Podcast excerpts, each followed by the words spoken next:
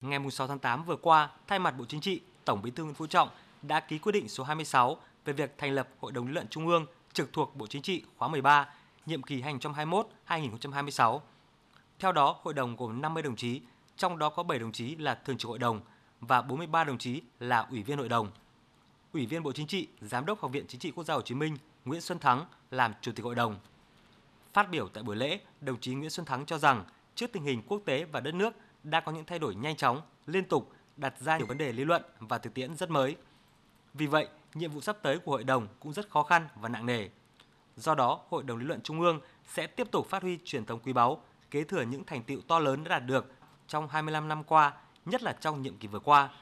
Tiếp tục bám sát quyết định của Bộ Chính trị về chức năng nhiệm vụ của hội đồng, tinh thần các văn kiện đợi 13 của Đảng và các văn kiện, nghị quyết của Đảng, nhất là các ý kiến chỉ đạo quan trọng của đồng chí Tổng Bí thư Nguyễn Phú Trọng phát biểu tại nghị tổng kết công tác của Hội đồng luận Trung ương nhiệm kỳ 2016-2021 để nỗ lực hoàn thành trọng trách lớn lao của mình. Hội đồng sẽ bám sát chương trình làm việc toàn khóa của Ban chấp hành Trung ương, Bộ Chính trị, Ban Bí thư khóa 13 để chủ động tư vấn những vấn đề lý luận chính trị,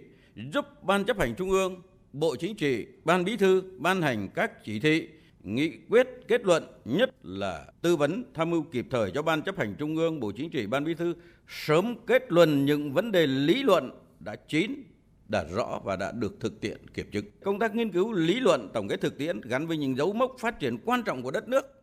Đánh giá cao những đóng góp trí tuệ và tâm huyết của các thành viên Hội đồng lý luận Trung ương nhiệm kỳ 2016-2021 gửi lời chúc mừng tới các đồng chí thành viên Hội đồng lý luận Trung ương nhiệm kỳ 2021-2026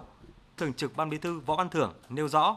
tại hội nghị tổng kết nhiệm vụ công tác của Hội đồng luận Trung ương nhiệm kỳ 2016-2021, Tổng Bí thư Nguyễn Phú Trọng đã có bài phát biểu quan trọng nêu rõ định hướng công tác của hội đồng trong nhiệm kỳ mới. Do đó, hội đồng phải nghiêm túc nghiên cứu, quán triệt sâu sắc bài phát biểu này và xây dựng chương trình kế hoạch cụ thể để triển khai thực hiện trong cả nhiệm kỳ mới. Thường trực Ban Bí thư Võ Văn Thưởng đề nghị thời gian tới, Hội đồng lý luận Trung ương cần đổi mới hơn nữa nội dung và phương thức hoạt động để nâng cao chất lượng hiệu quả công tác. Đặc biệt, phải tập trung nghiên cứu những vấn đề lý luận nền tảng, cốt lõi trong đường lối chiến lược của Đảng, sự nghiệp đổi mới, hội nhập quốc tế, xây dựng và bảo vệ Tổ quốc,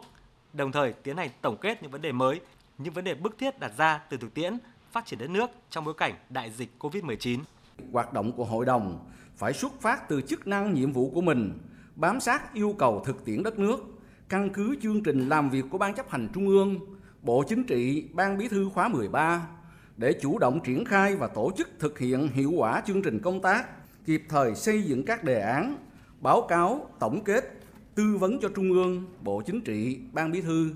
kết luận những vấn đề thực tiễn đã chính, đã rõ, xây dựng các chuyên đề lý luận có chất lượng phục vụ chương trình nghiên cứu của Bộ Chính trị, Ban Bí thư. Tiếp đó, tại kỳ họp thứ nhất, các thành viên Hội đồng lý luận Trung ương đã tập trung thảo luận những phương hướng, nhiệm vụ trọng tâm của hội đồng trong toàn khóa, đặc biệt là việc đổi mới nội dung và phương thức hoạt động của hội đồng, tập trung tổ chức thực hiện hiệu quả chương trình nghiên cứu khoa học lý luận chính trị giai đoạn 2021-2025, tổng kết 40 năm thực hiện công cuộc đổi mới, 50 năm giải phóng miền Nam thống nhất đất nước để sớm đưa nghị quyết đại 13 của Đảng vào cuộc sống, chuẩn bị dự thảo các văn kiện trình đại 14 của Đảng, chuẩn bị một bước cho quá trình bổ sung phát triển nền tảng tư tưởng của Đảng cương lĩnh xây dựng đất nước trong thời kỳ quá độ lên chủ nghĩa xã hội.